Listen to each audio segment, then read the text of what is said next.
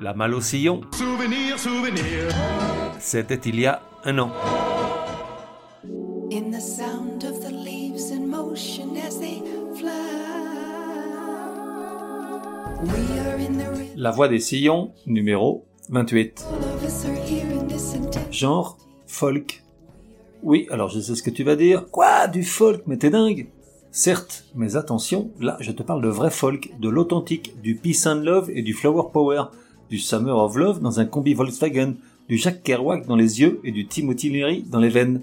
Et pas de l'un des folk scandinaves à la con, pardonne-moi l'expression, avec leur Kelly, Jenny Val, Frédéric Astal et toutes ces nanas formatées bobo hippie urbaine Montréal, coiffées de toques en poil de reine et qui m'énervent grave tellement elles chantent toutes pareilles. Oui, ça y est, j'ai fini. Époque de 1970 à 2017, soit 47 ans, dont 3 à chanter et 44 à se venger de sa mauvaise fortune en tourmentant monaires et incisives à coups de roulettes rageurs. De 1 à 10, probabilité que tu connaisses, 1. De 1 à 10, probabilité que tu me dises merci de te l'avoir fait découvrir, 7,5. This intensity. Artiste, Linda Perrax.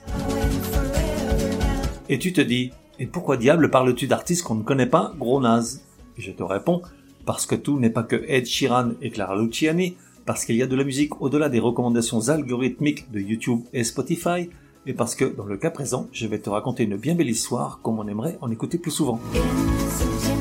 Et si tu ne connais pas Linda Perrax, alors il est probable que tu ignores tout de son exact opposé, Buckethead. Et tu te dis, c'est qui ce gars-là? Et je te réponds, Buckethead est guitariste.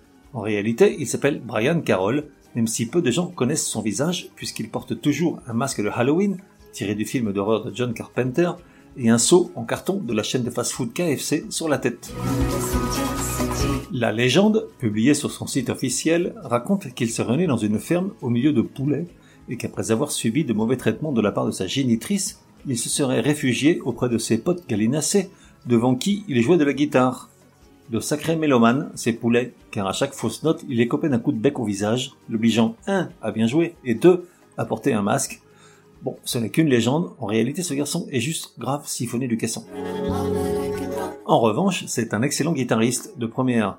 Il a même été pressenti à une époque pour remplacer Slash au sein de Guns N' Roses, mais ça ne s'est pas fait pour incompatibilité d'humeur entre Axel Rose et Buckethead. Connaissant les deux Lascar, ça n'a rien d'étonnant. Et tu te dis, c'était pas censé être un épisode sur Linda Perrax Et je te réponds, on y vient, on y vient. Le truc c'est que les deux détiennent un record du monde, chacun dans une catégorie différente. Et pour bien saisir la portée de l'un, il faut connaître l'autre. Donc, Buckethead est champion du monde dans la catégorie nombre d'albums de studio publiés dans une carrière. Écoute ça. Depuis 1992 et la sortie du premier de la série, un machin appelé Buckethead Land, jusqu'à 2018, date du dernier, un truc appelé Dream Thread, il en a publié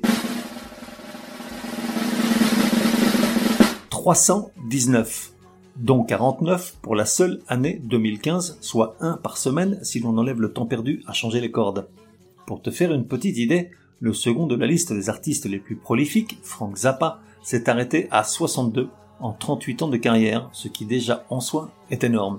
Mais 319 Bref, de l'autre côté, on a Linda Perrax, qui n'en a publié que 3. Jusque-là, rien d'extraordinaire, me diras-tu. Les artistes qui s'arrêtent là, voire dès le premier, il y en a pléthore. D'ailleurs, j'aimerais bien que ce soit le cas de Ed Sheeran et de Clara Luciani, mais Elvis reste sourd à mes suppliques.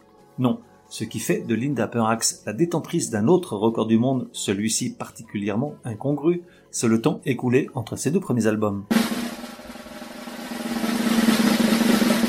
44 ans Et c'est cette histoire que je m'en vais te raconter. Voici un peu de musique de la Linda pour te réveiller.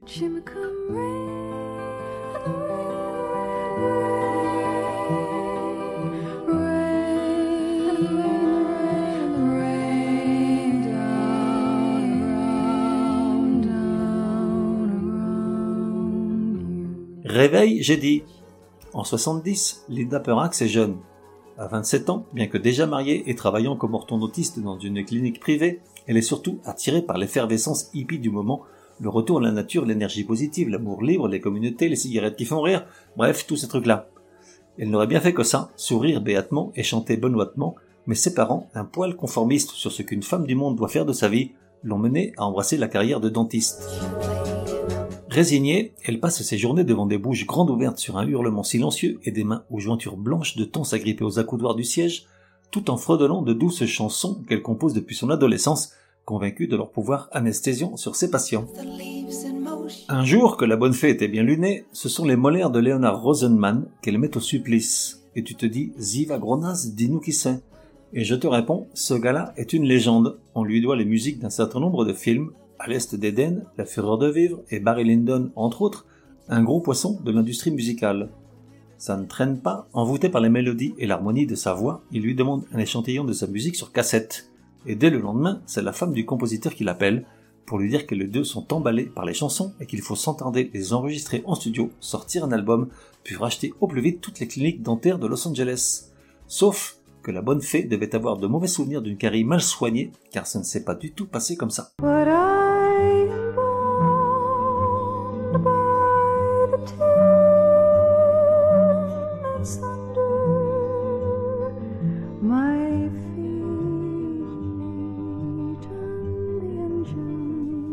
Au début, Leonard Rosenman s'occupe de tout. Il trouve un studio, forme une équipe de musiciens plutôt talentueux et signe un contrat avec le label Cap Records. 12 chansons sont enregistrées, toutes des compositions de Linda Perrax, et le résultat est sublime tant sa voix est cristalline. Pour l'accompagner, point trop n'en faut, un peu de guitare, quelques nappes au clavier, un peu de flûte pour faire joli, et hop, Parallelograms sort du four.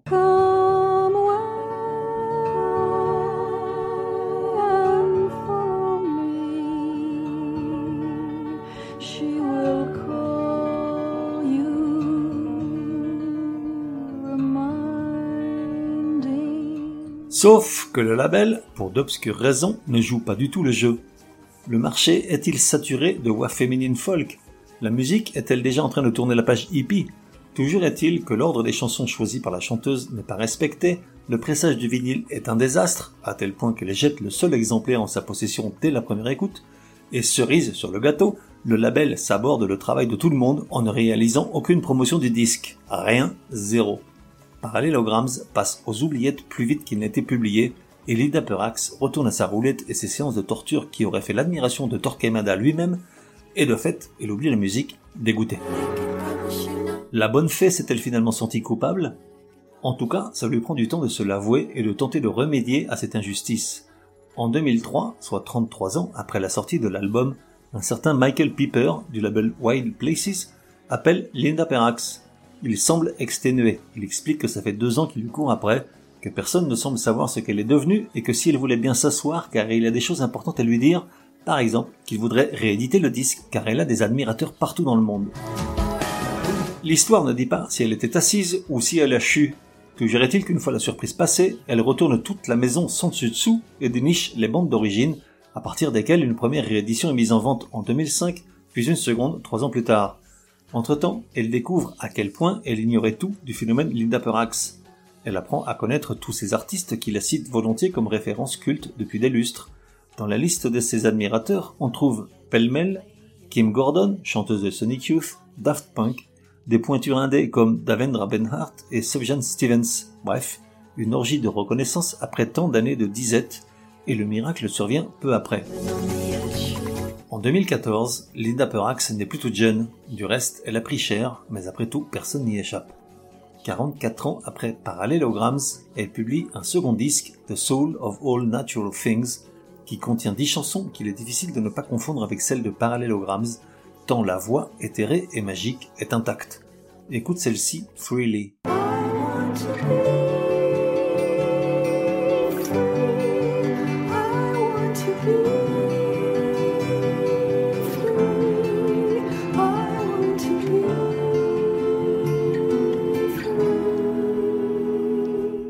Et puis, en 2017, elle en sort même un troisième, I'm a Harmony, mais les modes sont terribles et les phénomènes bien souvent seulement passagers. Et probablement ne s'est-elle pas renouvelée assez, car le disque passe inaperçu, tout comme le premier. À tel point que j'en ignorais jusqu'à son existence il y a 5 minutes, puisque la wiki en français n'en parle pas. Et tu vas rire, moi pas. Mais pour l'incorporer à l'histoire, j'ai dû retoucher tout le début de l'épisode. Épisode qui s'achève. J'espère que tu as aimé cette curieuse histoire. Si tu n'as rien d'autre à faire, tu peux me dire merci en m'écrivant à contact at lavoidécision.com. En attendant, je te laisse avec sa plus belle chanson, celle qui donne son nom au second album, The Soul of All Natural Things, Peace on Earth, Man.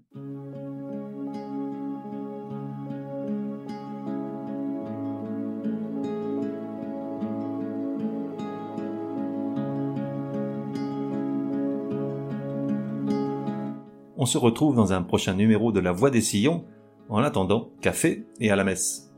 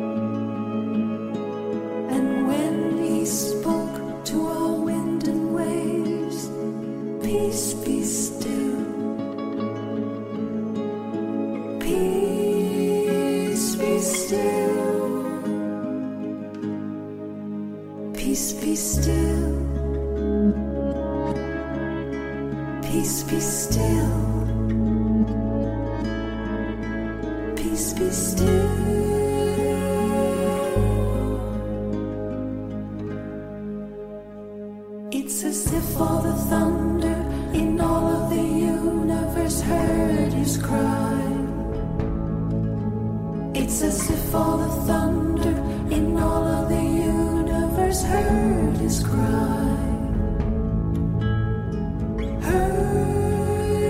cry. Peace be still. Peace be still. Peace be still.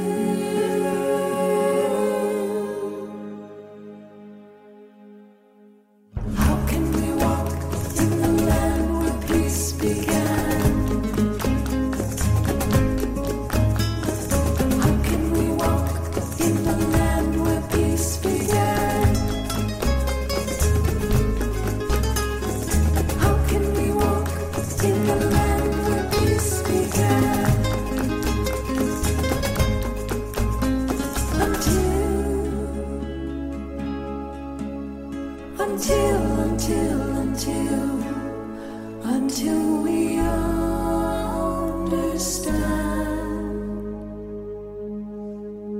It's the soul.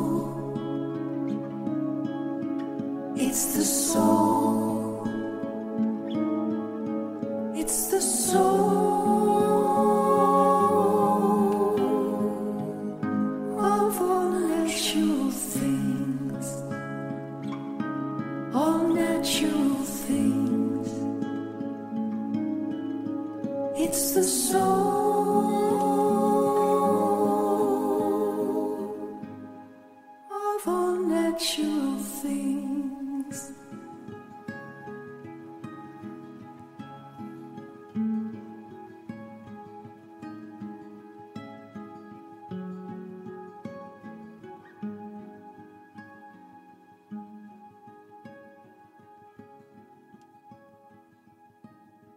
Et voilà, that's all Fox. Pour me contacter, me dire que vous avez adoré ou pas du tout, mais j'y crois pas. Ou encore suggérer un artiste pour un prochain épisode, écrire à contact at lavoidessillons.com. Ah, j'oubliais, j'ignore sur quelle plateforme tu écoutes La Voix des Sillons. Sur certaines d'entre elles, comme Apple, Podcast Addict et quelques autres, il est possible de laisser un commentaire. Je veux dire, un bon. Merci, hein.